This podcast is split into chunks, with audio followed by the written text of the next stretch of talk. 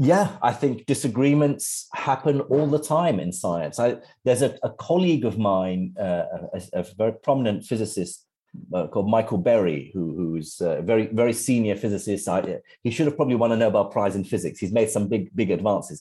But he, he told me uh, a very simple and beautiful definition of how scientists behave. We say, unlike in in other areas of life, for example, politics or whatever, scientists disagree without being disagreeable.